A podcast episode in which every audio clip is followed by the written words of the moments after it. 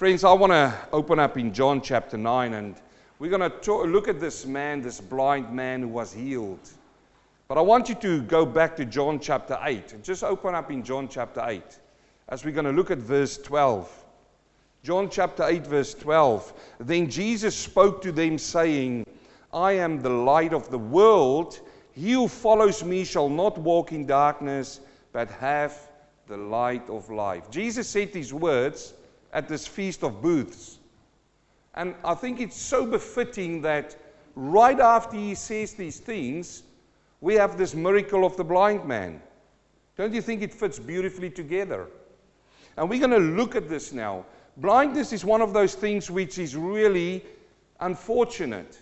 You get two kind of blindnesses. One is you become blind as age goes on or you have an accident and somebody becomes blind. But then you have somebody who are born blind. And it's so unfortunate. And when you look at these people, I think if you lose sight, your sight is one of the worst things that can happen to you. I, somebody said to me once that they will lose anything else in their body except their sight. Because think for yourself if you lose your sight today, I mean, you lose a lot of things. And this is what happened to this poor man. I was uh, hearing about a story of an accident in a mine, and there were some miners trapped under the earth. There was a great explosion. And for days they drilled trying to get into these men. And the first thing, once they've opened up a hole to get through to these people, the first thing they did is they sent down light to them. A cable with light to them, a bulb. For the first time in many days, these people turned on the light. But after a short time, there was a young man amongst them. And he was sitting there and he said, When is somebody going to turn on the light? And the other men looked at him and they knew that the explosion made him blind because the light was already on. But he couldn't see the light. You see, this is the problem that we have these days with a lot of people. And I'm talking spiritually now, where the light, as Jesus said, He says, I am the light of the world. But there are so many people who, like that young boy is saying, turn on the light. But the light is already on. Jesus came to this earth. He walked on this earth amongst us. And He shone His light into this world. Yet so many people can't see that light. They are blind. They are crying out this morning. They say, Can somebody turn on the light? And you and I, as a child of God, where the light has been turned on, and I'm talking spiritually now, they come to you and me and they say, I can't see what you see. Have you had that before? And that is the reason. Is the light has come into this world, yet there are so many people who are blind. Now, I don't know the number today, the physical number of physical blindness in this world, but let's say it is less than 20% of the population of the world. That's physical blindness which is a terrible thing. I want to suggest this morning that if we flip the charts and we talk about a spiritual blindness, that the blindness in this world is not 20%. I reckon it's more than 80% of people in this world are spiritually blind. So I want us to look at this story here, or this passage here, this miracle where Jesus encounters a physically blind man. But I want you to listen to the message because through this whole one, he's going to talk about spiritual blindness as well. So let's continue in this and we see what Jesus did. John chapter 9, verse 1. He says, Now as Jesus passed by, he saw a man who was blind from birth. I want you to notice one thing here that Jesus saw the man. You see that? We so often walk through life, and there are these people who are blind, beggars, who's lost a lot of things, but we are so focused on our own things that we often miss these people.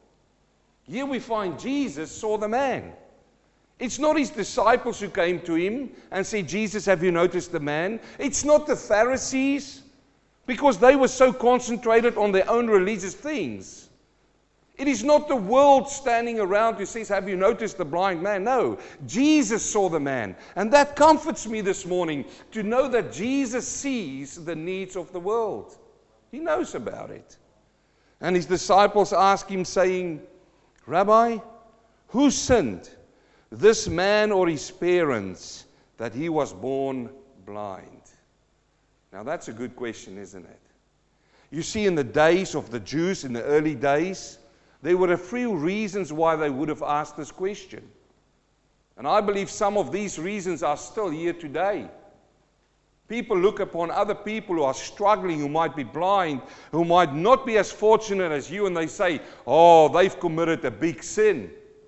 Back in the day, the Jews in their time would have believed that in his pre-existent soul, this man might have he might have sinned.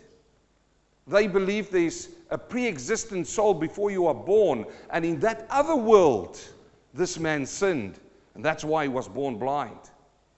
Now you and I don't know it's not true, do you? But yet there's people today who believe that still. There's also a belief in their day that a kind of reincarnation happened, that this person has lived before, he sinned, he died, and now he's reincarnated as a different person. This is what the Jews believed back in the day, for some of them. That's why these questions are asked. And then there's also others who believe that a baby might have sinned in the womb of the mother. How ridiculous is that? That that poor baby in the, in the womb has committed a sin. What kind of sin can he commit? And then there was the other one who reckoned that he was punished for a sin that he was going to commit later on. And I thank God that that is not true. If that was true, and God punished people for a sin that they were going to do when they were 15, 16, 17, 18 years old, the whole world would have been blind, physically blind. So that's not true. Yet there's so many people who believe in that. But then there is also the Bible who talks about this. The scriptures and these Jewish boy, I would have suggested, had this in their mind when they asked the question to our Lord and our Savior. In Exodus chapter 20, verse 4, we read the following. He says, You shall not make yourself a carved image or any likeness of anything that is in heaven above, or that is on the earth beneath, or that is in the water under the earth. So, in other words, don't make these carved images and worship them as gods.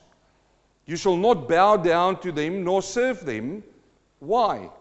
For I, the Lord your God, am a jealous God, visiting the iniquity of the fathers on the children to the third and fourth generation of those who hate me, but showing mercy to thousands to those who love me and keep my commandments. Now, have you ever heard the people who says that you are cursed into your third and fourth generation.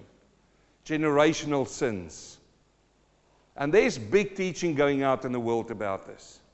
And they will get you in, although you are saved, they say, no, no, no, we need to go back to your generations and your previous generations and so on, because there's a sin that your great, great, great, great, great grandfather did, and that is now cursing right through.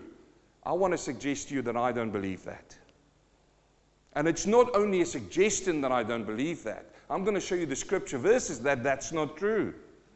If somebody comes to you and say, like, the, the reason why you're struggling like this is maybe because your great grandmother did something wrong, it's not true.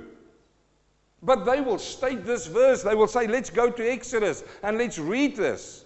And it's true that, that God did say this. Before I go on and I show you the scripture verse, I also do want to say that if you, as parents, and I said it yesterday at Andre's dedication, that your children will follow your example. That's why you see sometimes where daddy's in jail, daddy's doing really bad stuff, it's against the government, breaking laws, you will find that his son is also in jail, breaking laws and everything. It's not to say that the son of the father is now cursing the boy. No, no. That is by example and what the parents teaches the children. It's got nothing to do with generational curses. Yet the sin and the guilty of sin and the judgment of sin will go over to the next generation. Why? Because they see what mom and dad do and they do likewise. But if one boy in that family breaks out and says, I want to serve God, do you honestly want to tell me that God is going to punish that child who comes to the light? No, He will not. And we've got the example of the scripture verses, therefore. This is why I say, mum and dad, you are the example to your children. What you do is what they're going to do. How you serve God is how they will serve God. How you pray is how they will pray. If they see you break the law, they will break the law in a similar fashion. What you do can have an influence on your children, but this is not a curse coming from God. It's to your own hands what you do with your children and what you do with one another. So we read the scripture verse and we say, well, there you've got it. He says that he's going to punish you into the third and the fourth generation. But I want to suggest to you that is the example and the hardened hearts of the parents, that the children also become hardened in their hearts, just like the parents. So now we find in Ezekiel, the prophet prophesies here, and let's see now. He says, If, however, he begets a son, now, this is talking about sin coming through and the parents doing the wrong thing against God. But he says now, if he begets a son who sees all the sins which his father has done and considers but does not do likewise, what happens to this man? What happens to this boy? You see, the father did the sin, he walked away from God, he became hardened in his heart. But what about the son? Who looks at the sin and he do not do those. He answers it further in verse 19, Ezekiel 18 19. He says, Yet you say, Why should the son not bear the guilt of the father? You see, this is what we say. We are saying the child should bear the guilt of the father, but God's not saying that. Because the son has done what is lawful and right, and has kept all my statutes and observed them, he shall surely live. He shall surely live. The soul who sins shall die. You've got it. Look, friend, there is no excuse for you to stand before God one day and say, I have sinned because I was influenced by my parents. I have sinned because I was influenced by my nephews and nieces or my family. Oh Lord, you didn't see where I was brought up in. Oh Lord, you don't know my family. Oh, yes, He does. But here he says, the soul who sin shall die. And then he talks about a soul that's a physical death, but it's also a spiritual death. What happened to Adam and Eve in the garden? When Eve ate, Adam looked at her. Now, God said, If you eat of that tree, you shall surely die. Is that what he said? Yes, he said that. Now, look at the coward of Adam. Here comes Eve. And she eats. And what does he do? He looked at her and she didn't die. Did she? Did she fall down and die? No. He couldn't see in the spiritual. And because he just didn't drop dead, what happened? He took and he ate. He was disobedient to God. But what happened in the spiritual world? Spiritually, they died. That soul. Listen, dear friend, if you die without God, it is done. And here is the scripture verse for that. He says, The soul whose sins shall die. The son shall not bear the guilt of the father, nor the father the guilt of the son. The righteousness of the righteous shall be upon himself, and the wickedness of the wicked shall be upon himself. But if a wicked man turns from all his sin which he has committed, keeps all my statutes, and does what is lawful and right, he shall surely live. He shall not die. None of the transgressions which he has committed shall be remembered against him. Because of the righteousness which has done, he shall live. Oh, how wonderful it is to be saved by the blood of the Lamb. You know what that scripture verse says? He says, The sin that you've done, when you come to the cross and you confess to the Lord, what happens? He says, He remembers them no more. How wonderful is You know, I asked the question how is it that people don't want to come to Christ? How is it that they want to stay in the dark, not follow the marvelous light? And here we find that he gives them the option and he says, The soul who sin shall die. Now, these disciples came to Jesus and they asked him the question Who sinned, this man or his parents that is blind? Who? They were so focused on the theological answer that Jesus is going to give him, but I love it when Jesus answered them back. He says in verse 3 Jesus answered and said, Neither this man nor his parents sinned. Neither of them. But that the works of God should be revealed. I must uh, work the works of him who sent me while it is day. The night is coming when no one can work. As long as I am in the world, I am the light of the world. Why did Jesus say that? It's because he was still with them and he knew that they were going to kill him. He knew that his light was going to be put out on this world. This is why later on in John, and we're going to get there, he turns to his disciples and he says to him, I've prayed the Father, and he'll send you another comforter, another helper. You cannot put the light of Christ out. Over the ages, so many people tried, but you cannot do that. The light is still here today, dear friends. He says, Where two or three gathers in His name, there He is present. The Holy Spirit is still on this earth, the light is still here. But in that day, Jesus said, I must do the works of Him who sent me. Now, what was those works? What was the works that He was sent for? Open up in your Bible, I'll show you in Luke chapter 4. Let's see if Jesus is doing the works. Luke chapter 4.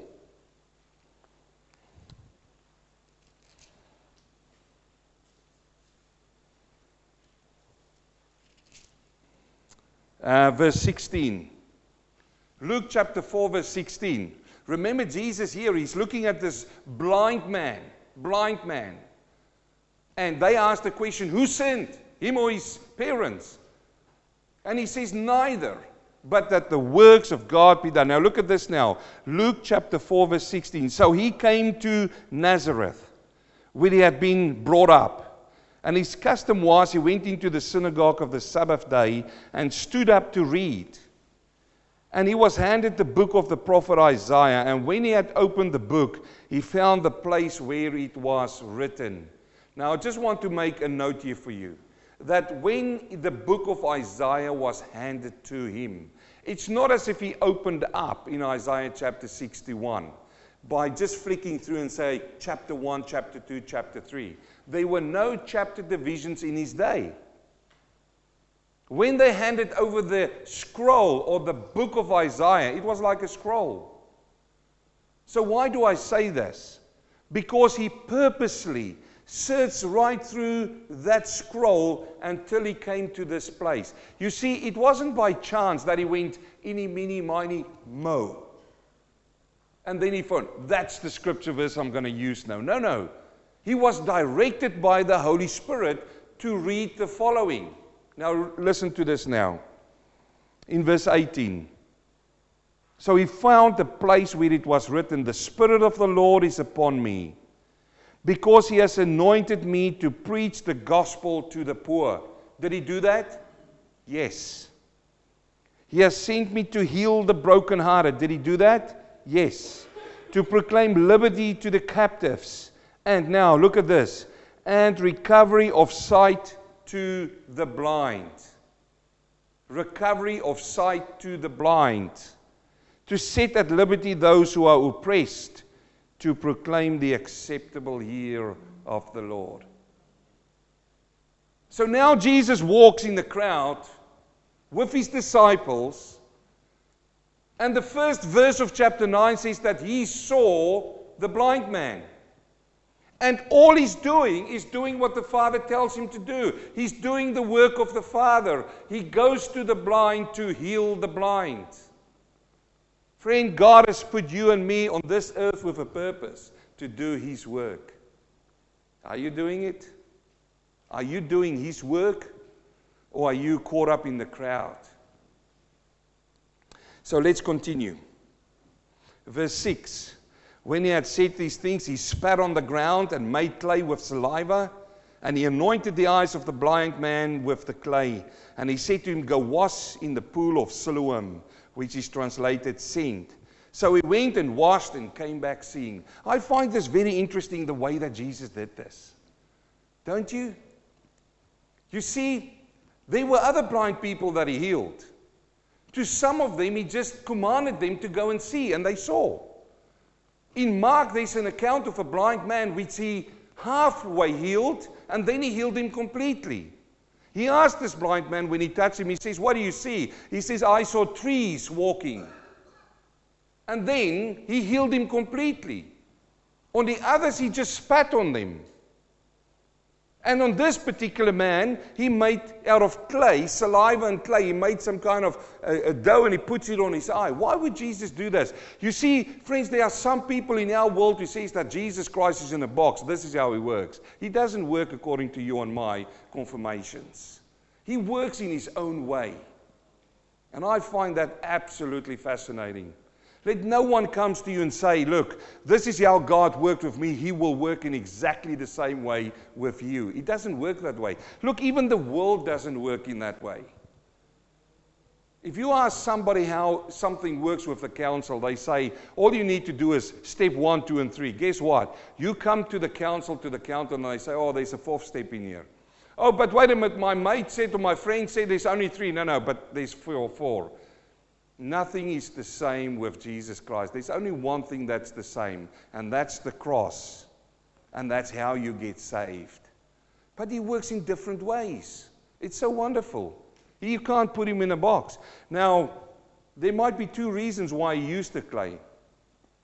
One is that it referred back to Genesis when he made man out of clay, and this is the same way. He used uses clay to do that. This is not scriptural, it's just reasons why did he use the clay? Or secondly, it's because clay can become irritating on the eye and he had to go and do that. What fascinates me out of that passage is that he sent him to the pool of Siloam. And remember, this man is still blind. It's not as if he just stands up and go, "Yeah, I know exactly where to go." No, experience this man's feeling inside of him. He met Jesus. He spat on the ground. He put some clay on his eyes. And now he tells him, he says, Go to the pool of Siloam, which was hard to find. It's not just to stand up and walk and get there. But he expects this man to go to that pool and to wash. That pool's name means sent. And he sent this man to send. You get it? To go and wash his eyes in that pool. So we've continued on. I've got much to cover. In verse 8, we see the neighbor's reaction now. Therefore, the neighbors and those who previously had seen that he was blind said, Is not this he who sat and begged? Some said, This is he. Others said, He's like him. He said, I am he. Now, all of a sudden, there's this focus on this man. You know what that tells me? That tells me that that poor man, and it says in verse 9, he was begging, was sitting there begging, and I reckon these people walk past and just give him a glance. Just a quick glance to throw something at him and walk on. And then sometimes even ignores him totally flat. Just walks on. Didn't have a quite a proper look at this man. He was sitting there from day to day. Now this man is up, and now what happens? They go, Is it him? Some said, yes, it's him. Others said, no, because his spot is empty there now. And now he comes to them and he says, It is I, I am he. Therefore they said to him, How? H O W, how were your eyes opened? And he answered and said, A man called Jesus. I want you to underline that word in your Bible if it's yours. A man called Jesus made clay and anointed my eyes and said to me, Go to the pool of Siloam and wash. So I went and washed, and I received sight. Then they said to him, Where is he? And he said, I do not know. Isn't it tragic that sometimes people don't know where he is? We can't hold it against this man because he was blind. Remember, he couldn't recognize the face of Jesus. Jesus could have st- stood next to him, he wouldn't have recognized him. But the thing here is, friends, they asked the wrong question. They said, How were your eyes opened? And in the passage, you're going to find four times the same question asked. You know what they should have asked? They should have just changed the words around. They should have asked, Who opened up your eyes? That's the question, the right question. But here they ask him how, and he said it was a man called Jesus. Verse 13 they brought him who formerly was blind to the Pharisees. Now we're going to see their reaction. And by the way, it was, they had to bring him to the Pharisees. That was part of the law of the day. If there was a healing taking place, they had to go to the Pharisees, and they took him there. Now it was a Sabbath when Jesus made the clay and opened his eyes. And therein, for them, lies the problem. It was a Sabbath and open his eyes. Then the Pharisees also asked him again how he had received his sight. He said to them, and listen to this He put clay on my eyes, and I washed and I see. That's his testimony. How wonderful is it to have that testimony? Some people have testimonies, and listen, you sit for two hours and listen to the testimony before they come to Christ. Oh, I've done all of these things and all of that. And you listen to them and they are gloating through the, the testimony. I was so great, and I was, and I was, and I was. And then the last two minutes they go, and then I come to the cross and I was saved. No, no. This man goes straight and it's short and sweet. He says, He put clay on my eyes, I was and I see. But the problem for the Pharisees was, and that's why they keep on asking this question, they wanted to get rid of the evidence. They wanted the crowd not to see that he opened the eyes of someone born blind. It was okay if he healed somebody who became blind by an accident, but not somebody born blind. And you know what they you know what the story is here? Because he took saliva and he made clay dough, that is seen as working according to their laws, and they didn't want to have that. So in verse 16, he says, Therefore, some of the Pharisees said, This man is not from God because he does not keep the Sabbath. Others said, How can a man who is a sinner do such things? And there was a division amongst them. You see, they had a problem now. This was a miracle man born blind made to see. And now there is a division amongst them. How did he do this? And that's a problem for them. Verse 17, they said to the blind man again, What do you say about him because he opened your eyes? He said, He's a prophet. Why would he say that? He didn't know Jesus that well. He's a prophet. Why? Because he put clay on his eyes and he said, Go wash. So he didn't see, in a way, there was a prophecy that if you're going to wash your eyes in that pool, that you're going to be able to see, and that happened. And then he proclaims him to be a prophet. And for them, it's a bigger problem. But the Jews did not believe concerning him that he had been blind and received his sight until they called the parents to him who had received his sight. I want you to underline the words, he is a prophet, there in your Bible as well. Because there is a progress happening here. The previous verse, when they said this man is not from God, you can underline that as well because he proclaimed he was from God. That's why they answered that back to him. Verse 19, and they asked them, saying, Is this your son? Now the parents is standing in front of them, who was born blind. How then does he, he now see? How? You see, it's this how, not who, how. His parents answered them and said, We know that this is our son and that he was born blind. But by what means he now sees, we do not know or who opened his eyes, we do not know. He's of age, ask him. He will speak for himself. His parents said these things because they were fearing the Jews. For the Jews had agreed that already that if anyone confessed that he was Christ, he would be put out of the synagogue. Therefore his parents said, He is of age, ask him. You see, this is what the fear of religion does. They were so afraid to acknowledge this miracle in front of the Pharisees. And I want you to look at the answer. You see, the answers that he gave back is trying to put the, the focus on this man, not on themselves, because they were fearing to be excommunicated. There were three types of excommunication for them, or three stages. The first stage was for 30 days. And listen, in those days, in the Western world, it's okay for us. Because people are excommunicated out of one church, what do they do? They go to another church. But in their day, if you were excommunicated out of the synagogue, That meant that even your family members don't talk to you.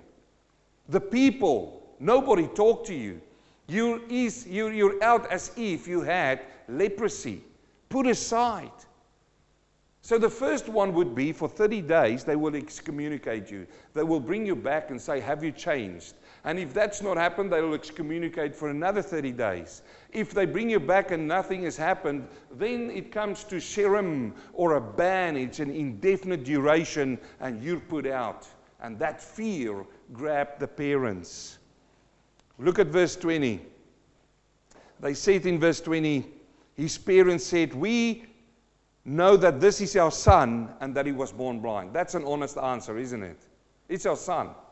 And then they become evasive. Look at verse 21. But by what means he now sees, we do not know.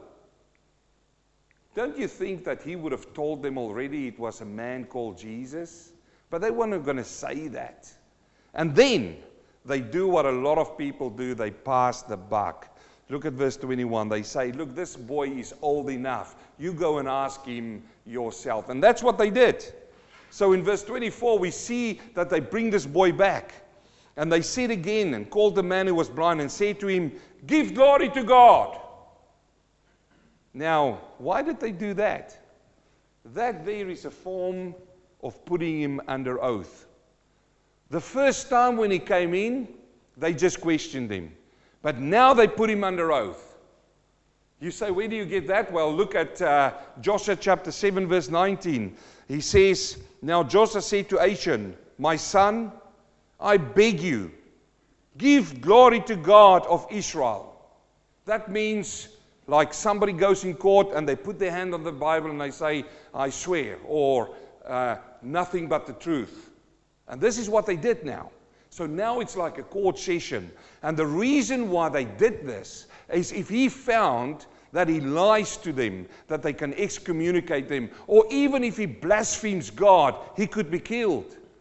So now the fear that they put upon him is so severe. They say, Give glory to God. We know that this man is a sinner. How do they know that?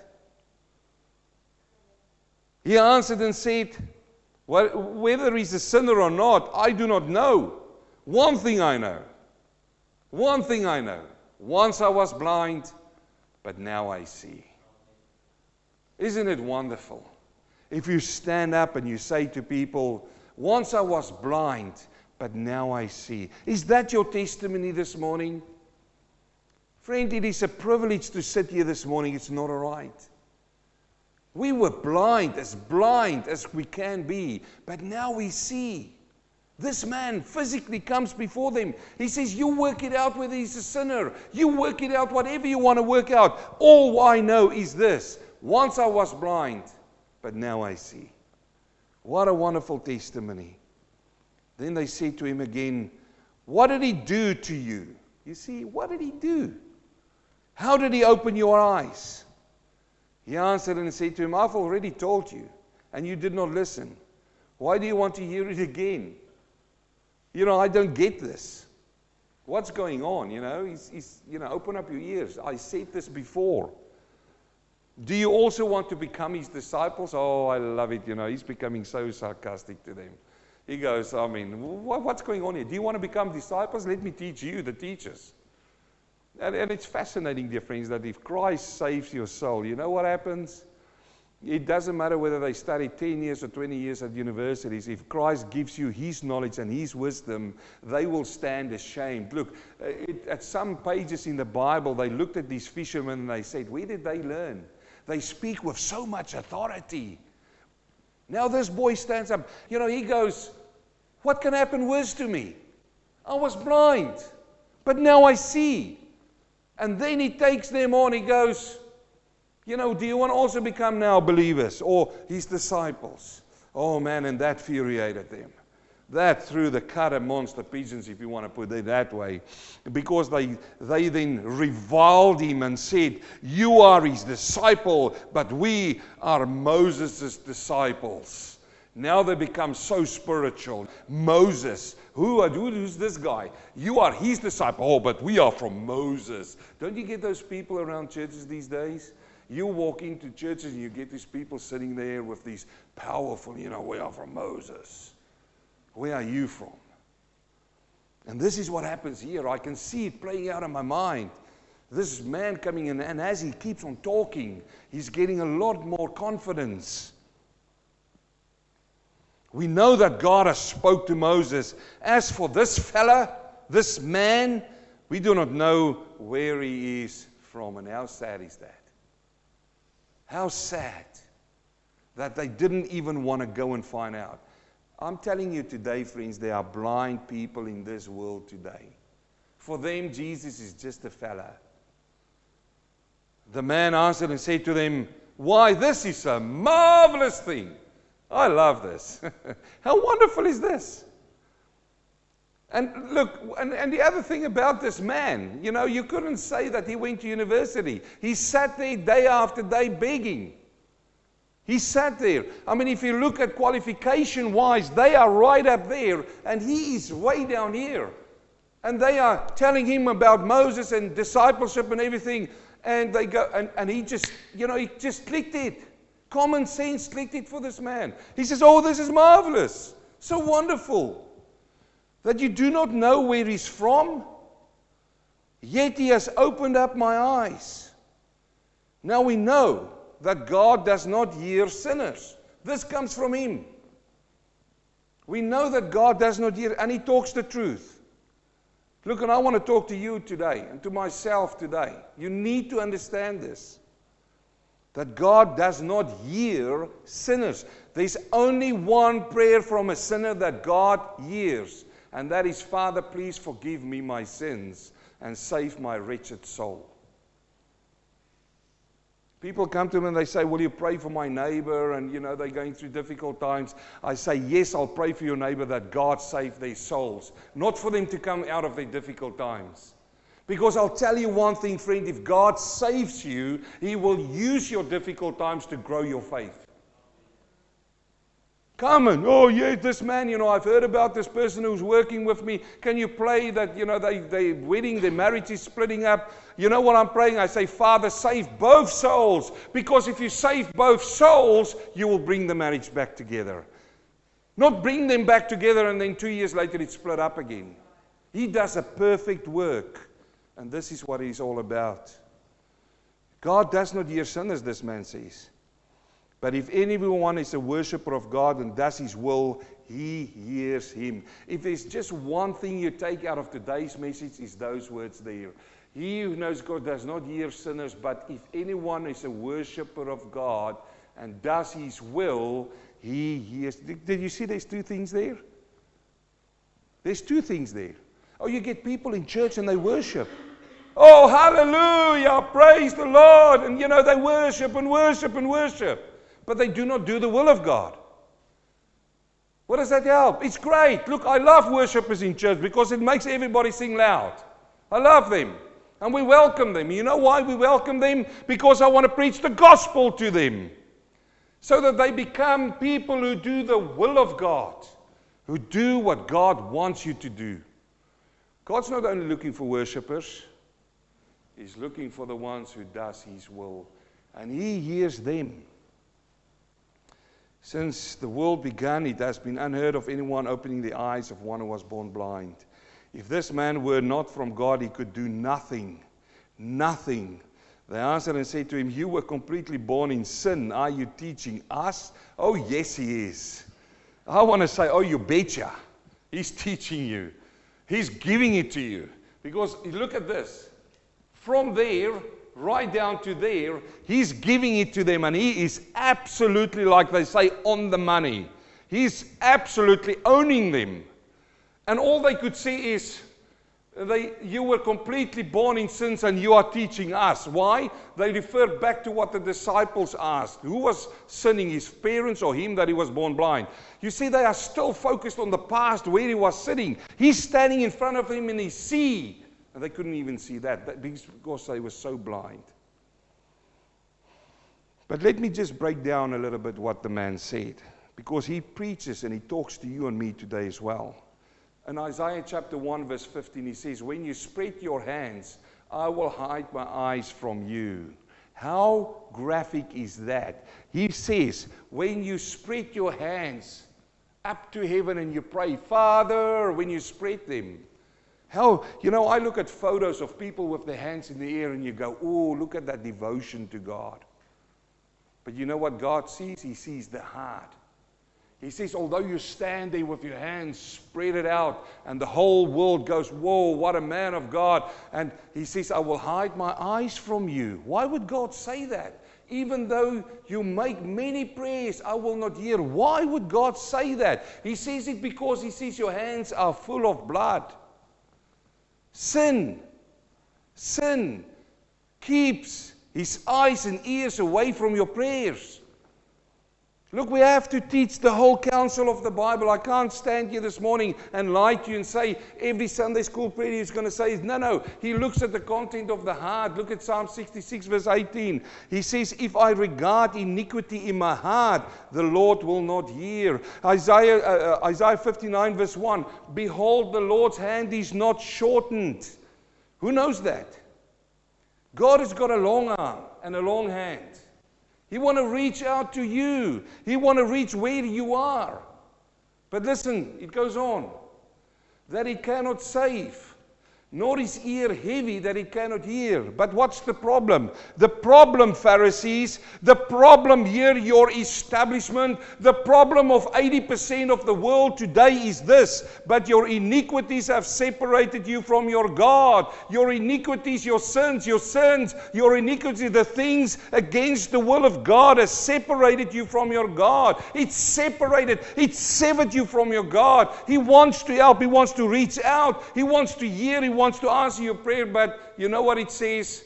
It says that it's separated from your God.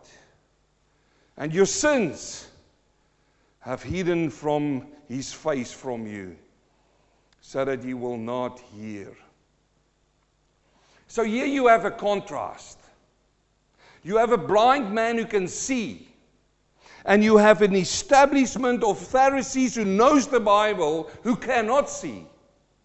On the one side, you have a man who's been humbled by his circumstances, bowing down to God, although he haven't seen Jesus yet. And here on the other side, you have men with hands in the air, and you've got everybody looking at them. But the contrast here is one can be heard, and the other one not. Which part are you sitting in?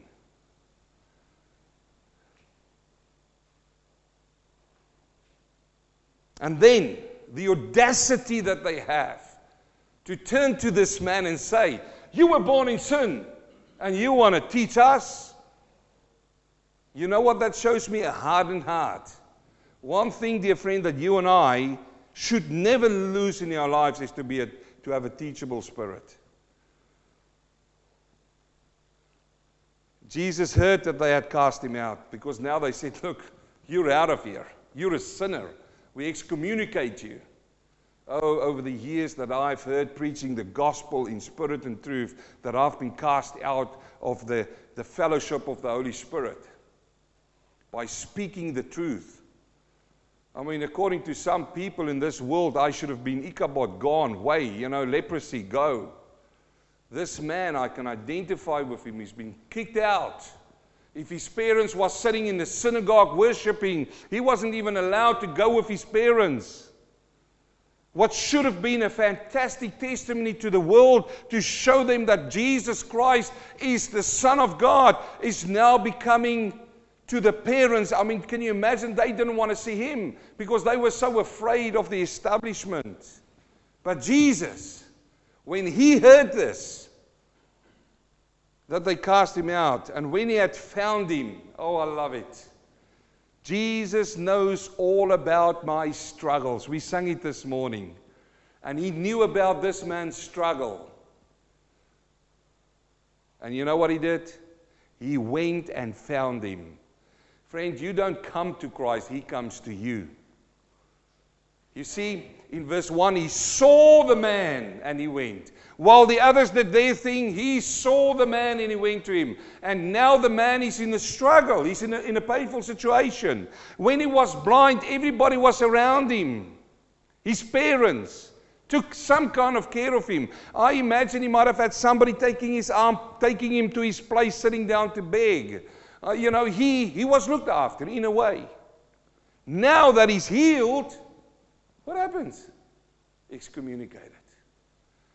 But Jesus came and he found him. How wonderful is it that our Savior found us in our times of trouble, in our times of need? He said to him, Do you believe in the Son of God? And underline it in your Bible because there's four things that I've underlined. Do you believe in the Son of God?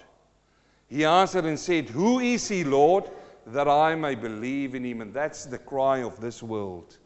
The people are crying out, Who is he? And you know whose task it is to go and tell them who he is? Yours?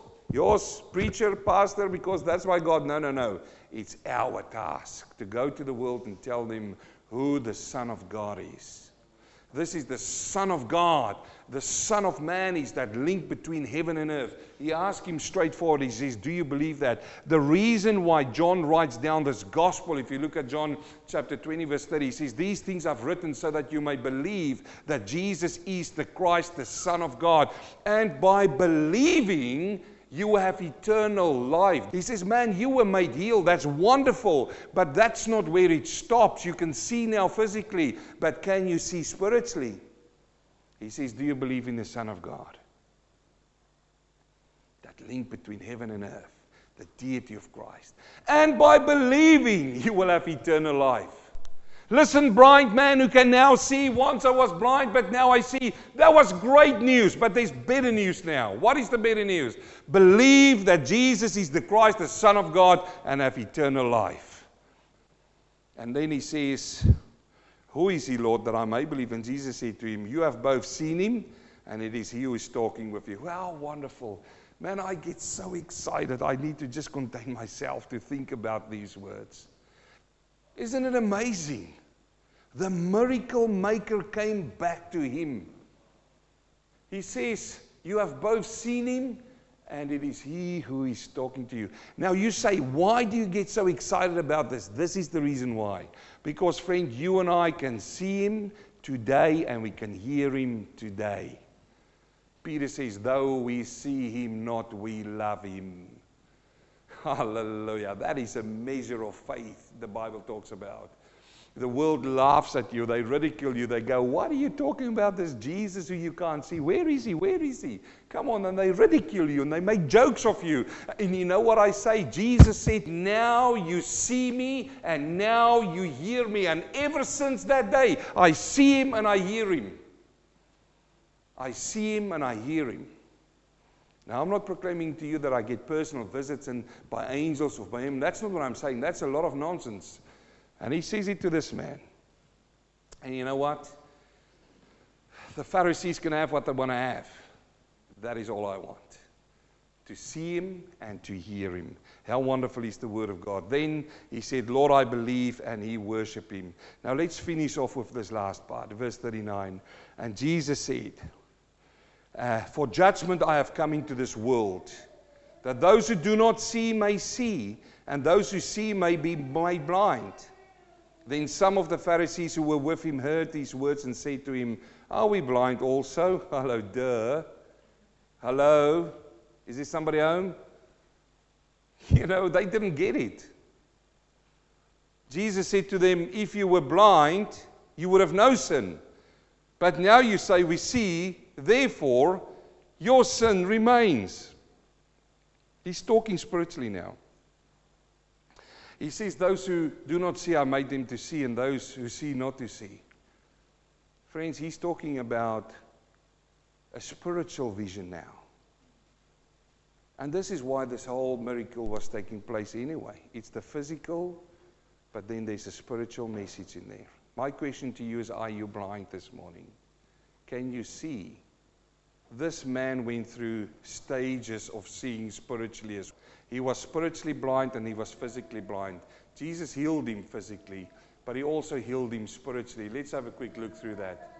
In verse 10, I ask you to underline the word a man called Jesus. It's the same as John chapter 4. You remember when he took the woman at the well and at each layer he broke down until he came to the point where she was saved? It's the same with this man. The Bible repeats itself, it's over and over again. And I love it when it's repeating itself. Why? Because, you know what, it just gets re- re- reconfirmed and reconfirmed with us. He called him Jesus, a man called Jesus. That's the first. But what happened? It went deeper. In verse 17, uh, verse 16, he was called a man of God. So it was Jesus, a man of God. Then he called him a prophet. Can you see how the stages happened? And then he's seen as the Son of God. Friend, you and I go through these stages. When you are blind for the world, it's just a man called Jesus. I talk to a lot of people in the world. You mention the name Jesus, it's a man called Jesus. But some people recognize him a man from God. Hey, even the Muslims acknowledge him as a prophet. But that's not where it stops. It comes to the point where you acknowledge and see him as the Son of God. That's when your spiritual eyes are open up and you can see. Once I was blind, but now I see. Let me end with a question. There's a lot of blind people in this world. I said, and it's an unconfirmed number. If I say 80%, that's just my perception. Let's say it is 60% of people are blind. We're talking about millions of people. Can you understand that while you are sitting here today, when you are going home and you have your nice lunch and you go and you have a siesta in the afternoon and you go tonight and you have dinner and you go and sleep, can you understand that in this time frame there are people going to eternity without Christ blind? Can you understand how privileged we are? But I don't even want to concentrate on how privileged we. I want to concentrate on the ones which is going to eternity without sight. They are blind. So, how, friends, can you act more like Jesus this week? How can you act more and have a concern for those who are blind? How? Pray to the Lord and say, Lord, how? And who is affecting my life so that I can help? This week, as you walk, can you walk like Jesus and see the blind? I don't want you now to go into all the alleyways and go and see for physical blind people and try. No, no. There's blind people walking around you, working with you. And then he comes to us and he says in John chapter 1 uh, the light came into the world, and the life, the eternal life, was that light, and he came and he lived amongst us. And Jesus on the, on the mount, when he, when he preached the Beatitudes, he says that you and I, we are the light. And what does it help to put a light under a basket or under the bed? We are the light that is shining into this world now. So when we look at the blind man, we see a miracle, but we see blindness come to sight and a spiritual blindness come to sight. Let's pray.